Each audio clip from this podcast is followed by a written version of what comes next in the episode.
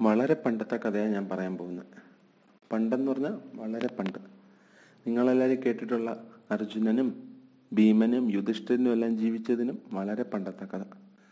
അവിടെ നിന്നാണ് നമ്മളുടെ മഹാഭാരതം തുടങ്ങുന്നത്. പണ്ട് പണ്ട് ഭാരതത്തിൽ ദുഷ്യന്തൻ എന്ന പേരുള്ള ഒരു മഹാനായ ഒരു രാജാവ് ഉണ്ടായിരുന്നു. അദ്ദേഹം നന്നായി ഭരണമെല്ലാം നടത്തി വരുന്നു. അങ്ങനെ പോകുന്ന ഒരു കാലത്ത് അദ്ദേഹം ഒരു ദിവസം കന്വ മഹർഷിയെ കാണാൻ വേണ്ടി അദ്ദേഹത്തിന്റെ ആശ്രമത്തിൽ പോകുന്നു പോയപ്പോൾ അവിടെ മഹർഷി ഇല്ലായിരുന്നു. പകരം മഹർഷിയുടെ മകളാണ് അവിടെ ഉണ്ടായിരുന്നത്. ശകുന്തള എന്നാണ് മോളുടെ പേര്. അതീവ സുന്ദരിയായ ശകുന്തളയെ കണ്ടപ്പോൾ ദുഷ്യന്തന് വല്ലാത്ത ആഗ്രഹം തോന്നി. ഇവളെ എനിക്ക് സ്വന്തമാക്കണം. ഇവളെ എനിക്ക് കല്യാണം കഴിക്കണം. ദുഷ്യന്ത സ്വന്തം ആഗ്രഹം ശകുന്തളയെ അറിയിച്ചു. ശകുന്തള പറഞ്ഞു അല്ലയോ മഹാരാജാവേ എന്റെ പിതാവായ കന്വ മഹർഷി ഇപ്പം ആശ്രമത്തിലില്ല. അങ്ങ് കുറച്ചു നേരം ക്ഷമയോടെ കാത്തിരിക്കൂ. എന്റെ പിതാവ് വന്നതിന് ശേഷം അദ്ദേഹത്തിന്റെ സമ്മതത്തോടെ നമുക്ക് വിവാഹം കഴിക്കാം. പക്ഷെ അത്രയും കാത്തിരിക്കാനുള്ള ഒരു ക്ഷമ ദുഷ്യന്ത മഹാരാജാവിനില്ലായിരുന്നു. അദ്ദേഹം പറഞ്ഞു നമുക്ക് ഗാന്ധർവ വിവാഹം കഴിക്കാം. അതാവുമ്പോൾ കല്യാണം കഴിക്കുന്ന പുരുഷനും സ്ത്രീയും തമ്മിൽ സമ്മതം മാത്രം മതി. ആ രീതിയിൽ അവർ കല്യാണം കഴിക്കാമെന്ന് ശന്തനു അഭ്യർത്ഥിച്ചു. ശകുന്തള പറഞ്ഞു അങ്ങനെ കല്യാണം കഴിക്കണമെങ്കിൽ കഴിക്കാം. പക്ഷെ എനിക്ക് നിങ്ങളൊരു വാക്ക് തരണം. നമുക്കുണ്ടാകുന്ന കുഞ്ഞിനെ നിങ്ങൾ രാജ്യാവകാശിയാക്കണം. നമുക്കൊരു ആൺകുട്ടി പിറക്കുന്നെങ്കിൽ അവന് നിങ്ങൾ അടുത്ത രാജാവാക്കണം. ദുഷ്യന്തം പറഞ്ഞു എനിക്കതിൽ വിരോധമില്ല. നമ്മളുടെ കുഞ്ഞായിരിക്കും അടുത്ത രാജാവ്. അങ്ങനെ പറഞ്ഞ് അവർ കല്യാണം കഴിക്കുന്നു. തിരിച്ച് ദുഷ്യന്തൻ തിരിച്ച് നാട്ടിലോട്ട് തിരിച്ചു പോവുകയും ചെയ്യുകയാണ്. ഇതെല്ലാം മനസ്സിലാക്കിക്കൊണ്ട് കുറച്ച് കഴിയുമ്പോൾ കന്വ മഹർഷി വരുന്നു. കന്വ മഹർഷി എങ്ങനെ മനസ്സിലാക്കി? അദ്ദേഹം മഹർഷിയാണ് മഹാനായ ഒരു മഹർഷിയാണ്. അദ്ദേഹത്തിന് എന്തൊക്കെ നടന്നു എല്ലാം മനസ്സിലാവും. അദ്ദേഹം ശകുന്തളയെ ആശീർവദിച്ചു. നല്ലൊരു കുഞ്ഞ് പിറക്കാനെ കുറച്ച് കാലം കഴിഞ്ഞപ്പോൾ ശകുന്തളയ്ക്കും നല്ലൊരു മോനെ കിട്ടി. നല്ല അതി അതിമനുഷ്യ ശക്തിയുള്ളൊരു മകനായിരുന്നു അത്. അവൻ ചെറുപ്പകാലത്ത് തന്നെ വളരെ ധൈര്യശാലിയും ബുദ്ധിശാലിയും എല്ലാം ആയിരുന്നു. കുറച്ച് അവൻ ആറു വയസ്സ് പ്രായമായപ്പോൾ കന്വ മഹർഷി പറഞ്ഞു ഇനി ഇവൻ നിൽക്കേണ്ടത് ഈ കാട്ടിലെ ഈ ആശ്രമത്തിലല്ല. അവൻ അവന്റെ അച്ഛന്റെ അടുത്തെത്തിയണം. അവനെ രാജ്യതന്ത്രങ്ങൾ പഠിപ്പിക്കണം. അവനെ യുവരാജാവായി വാഴിക്കണം.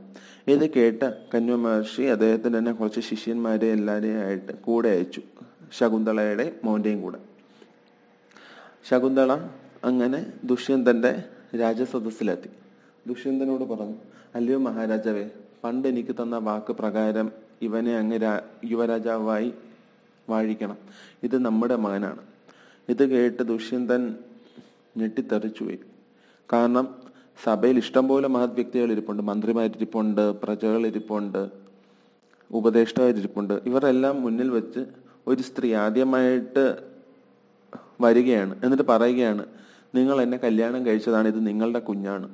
അതൊരു രാജാവിന് എത്ര വലിയ നാണക്കേടുണ്ടാക്കും. അതുകൊണ്ട് ശിഷ്യന്തന് അത് അങ്ങനെ സമ്മതിക്കാൻ പറ്റിയില്ല. എല്ലാവരും മുന്നേ വെച്ച് എങ്ങനെ സമ്മതിക്കും? ഇത് പണ്ട് ഞാൻ കല്യാണം കഴിച്ചതാണ്. അതിന് എന്തെങ്കിലും ഒരു തെളിവുണ്ടോ എന്ന് ചോദിച്ചാൽ തെളിവായിട്ടൊന്നുമില്ലല്ലോ ദുഷ്യന്തൻ അതുകൊണ്ട് എതിർത്തു. ഇങ്ങനെ എനിക്ക് നിങ്ങളെ പരിചയം പോലും ഇല്ല. ഇങ്ങനെയാണ് ഞാൻ നിങ്ങളെ കല്യാണം കഴിച്ചു നിങ്ങൾ ഈ പറയുന്നത്. ഇത് എന്റെ കുഞ്ഞാണെന്നുള്ളതിന് എന്ത് തെളിവാണുള്ളത്? ഇങ്ങനൊന്നും വന്ന് എന്നെ എന്നെ ഇങ്ങനെ മാനഹാനി ഉണ്ടാക്കുന്ന രീതിയിൽ സംസാരിക്കരുതെന്ന് പറഞ്ഞു. ശകുന്തളയ്ക്ക് ദേഷ്യവും സങ്കടവും എല്ലാം സഹിക്കാൻ വയ്യാതെ ശകുന്തള പറഞ്ഞു നിങ്ങൾ തന്ന വാക്കിന് പോലും വിലയില്ലാത്ത മനുഷ്യനായി പോയോ നിങ്ങൾ? നിങ്ങൾക്ക് ഓർമ്മയില്ലേ ഞാൻ കന്വ മഹർഷിയുടെ മകളാണ്. പണ്ട് നമ്മൾ ഗാന്ധർവ വിവാഹം കഴിച്ചു.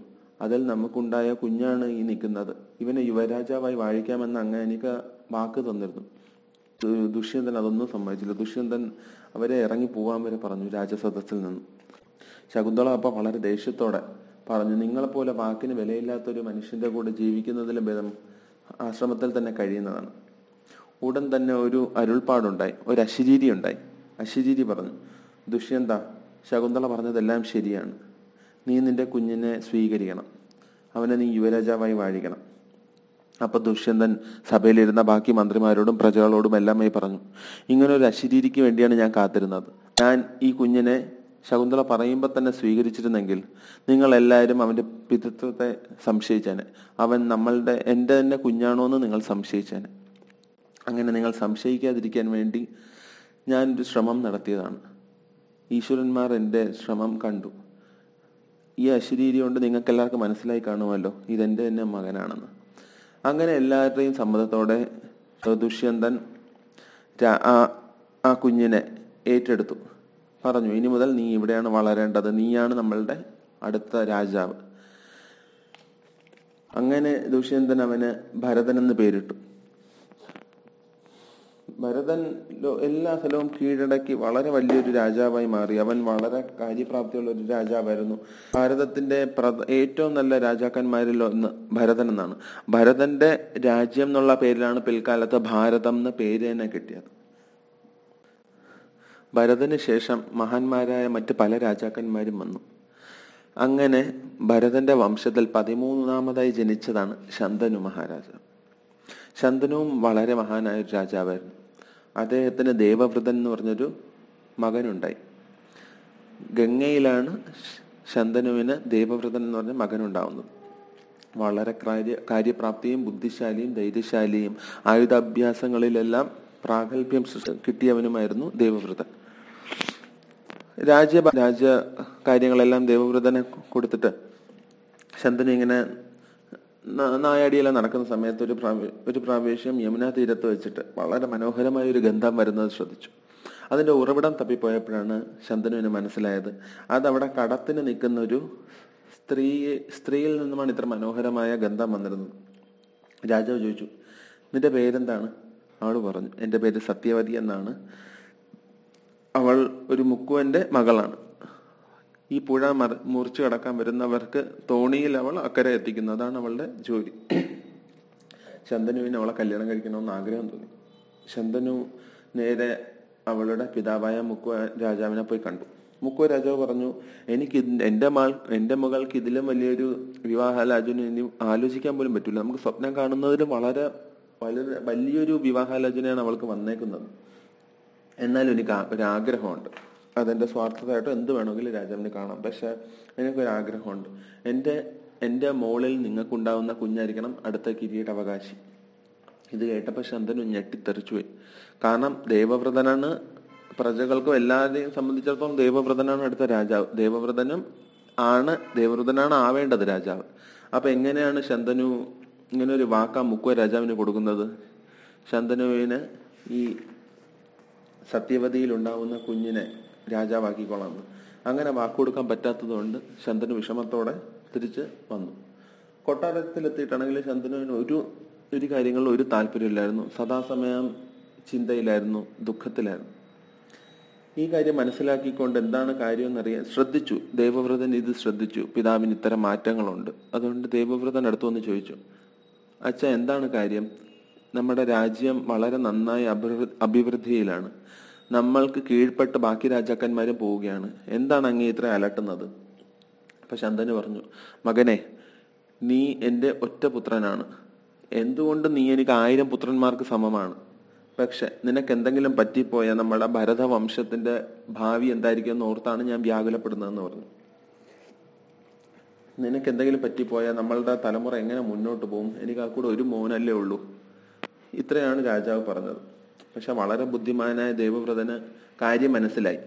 അദ്ദേഹം അന്വേഷിച്ചപ്പോൾ അദ്ദേഹത്തിന് മനസ്സിലായി. അച്ഛൻ ഇങ്ങനെ അന്ന് നായാട്ടിന് പോയപ്പോൾ സത്യവതിയെ കണ്ടതും മുക്കുവ മൂപ്പൻ ഇങ്ങനെ ഒരു ആവശ്യം അറിയിച്ചതും ആ വാക്ക് കൊടുക്കാൻ കഴിയാതെ അദ്ദേഹം തിരിച്ചു വരിക അതിൽ വിഷമിച്ചിരിക്കുകയാണെന്ന് മനസ്സിലായി. ദൈവവ്രതൻ കുറച്ച് മന്ത്രിമാരെല്ലാം കൂട്ടി മുക്കുവ രാജാവിനെ കാണാൻ പോയി. മുക്കുവ രാജാവ് പറഞ്ഞു ഇങ്ങനെ എനിക്കൊരു നിബന്ധനയുണ്ട്. നിങ്ങൾക്കത് സമ്മതമാണെങ്കിൽ ഞാൻ കല്യാണം കഴിക്കാൻ സമ്മതിക്കാൻ തന്നു. ദേവവ്രതൻ അപ്പം അച്ഛന്റെ ഇഷ്ടം അനുസരിച്ച് പറഞ്ഞു. എന്റെ അച്ഛന് സത്യവതിയിൽ ഉണ്ടാവുന്ന കുഞ്ഞായിരിക്കും അടുത്ത രാജാവ്. ഞാൻ നിങ്ങൾക്ക് വാക്ക് തരുന്നു ഇതിലൊരു മാറ്റവും ഉണ്ടാവില്ല. മുക്കുവന് പക്ഷെ അതുകൊണ്ടും സംതൃപ്തിയായില്ല. അദ്ദേഹം പറഞ്ഞു നിങ്ങൾ എനിക്ക് വിശ്വാസമാണ്. നിങ്ങൾ വാക്കിന് വ്യവസ്ഥയുള്ള ആളായിരിക്കും. പക്ഷെ നിങ്ങളുടെ അടുത്ത തലമുറ എന്ത് ചെയ്യുന്നു നമുക്കറിയില്ലല്ലോ. നിങ്ങൾക്ക് നിങ്ങൾ കല്യാണം കഴിച്ച് അതിലുണ്ടാവുന്ന കുഞ്ഞുങ്ങൾ പിന്നീട് എപ്പോഴെങ്കിലും രാജ്യാവകാശം ചോദിച്ചു വന്നാൽ പ്രശ്നമാവില്ലേ? അങ്ങനെ ചോദിച്ചപ്പോൾ ദേവവ്രതൻ ഒരു പ്രതിജ്ഞ എടുത്തു. ഞാൻ എനിക്കിനി ജീവിതകാലം മുഴുവൻ ബ്രഹ്മചര്യമായിരിക്കും. ഞാൻ കല്യാണം കഴിക്കില്ല. ഇത്രയും ഭീഷ്മമായൊരു പ്രതിജ്ഞ എടുത്തു അദ്ദേഹം. ഇത്രയും ശക്തമായ കാഠിന്യമേറിയ ഒരു പ്രതിജ്ഞയാണ് അദ്ദേഹം എടുത്തത്. ആ പ്രതിജ്ഞയുടെ തീവ്രത മനസ്സിലാക്കിക്കൊണ്ട് ആകാശത്ത് നിന്ന് പുഷ്പവൃഷ്ടി ചെയ്തു ദൈവങ്ങൾ. ആകാശത്ത് നിന്ന് പൂക്കൾ. ദേവന്മാരും അപ്സരസും എല്ലാവരും പൂക്കൾ ദേവവ്രതന്റെ മേലിങ്ങനെ എറിഞ്ഞു. അങ്ങനെയാണ് ഇത്രയും ഭീഷ്മമായ പ്രതിജ്ഞ എടുത്തതുകൊണ്ട് അന്നോട്ട് അദ്ദേഹം ഭീഷ്മർ എന്നറിയപ്പെട്ടു. അപ്പം അദ്ദേഹം മുക്കു മുക്കുവിന്റെ എല്ലാ വ്യവസ്ഥകളും സമ്മതിച്ചു. അദ്ദേഹം പറഞ്ഞു എന്റെ മോളെ ശന്തനുവിനെ കല്യാണം കഴിപ്പിച്ചു കൊടുക്കാൻ എനിക്ക് സമ്മതമാണ്. അങ്ങനെ ഭീഷ്മർ സത്യവതിയെയും തേരിലേറ്റിക്കൊണ്ട് തിരിച്ച് രാജ്യത്തിലേക്ക് തിരിച്ചു വന്നു. കൊട്ടാരത്തിലെത്തി ശന്തനു മഹാരാജാവിന് പറഞ്ഞു പിതാവെ അങ്ങയുടെ ആഗ്രഹപ്രകാരം അങ്ങ് സത്യവതിയെ കല്യാണം കഴിച്ചുകൊള്ളൂ ഞാൻ ഇനി കല്യാണം കഴിക്കില്ലെന്ന് പ്രതിജ്ഞ എടുത്തു. നിങ്ങൾക്ക് ഉണ്ടാവുന്ന കുഞ്ഞായിരിക്കും അടുത്ത രാജ്യാവകാശി. ശന്തനു വളരെയധികം സന്തോഷത്തോടെ ഭീഷ്മരെ അനുഗ്രഹിച്ചു. മകനെ നീ എനിക്ക് സന്തോഷം നൽകി. നിനക്ക് ഞാൻ ഒരു വരം നൽകുന്നു. നിന്റെ മരണം നീ ആഗ്രഹിക്കുമ്പോൾ മാത്രമേ സംഭവിക്കുകയുള്ളൂ. മരണം നിന്റെ ആഗ്രഹത്തിൽ മാത്രമേ നിനക്ക് സംഭവിക്കുകയുള്ളൂ.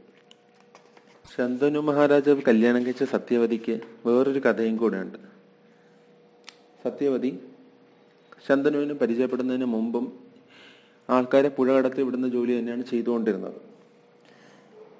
അങ്ങനെ ഇരിക്കുന്ന ഒരു കാലത്താണ് പരാശര മഹർഷി അതുവഴി വരുന്നത്. പരാശര മഹർഷിയും സത്യവതിയുടെ സൗന്ദര്യം കണ്ട് മതി മറന്നുപോയി.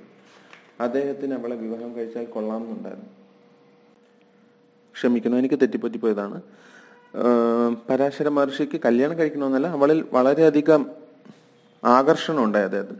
അദ്ദേഹം അപ്പോൾ പുഴ അടക്കാൻ വേണ്ടി സത്യവതിയുടെ വഞ്ചിയിൽ കയറി.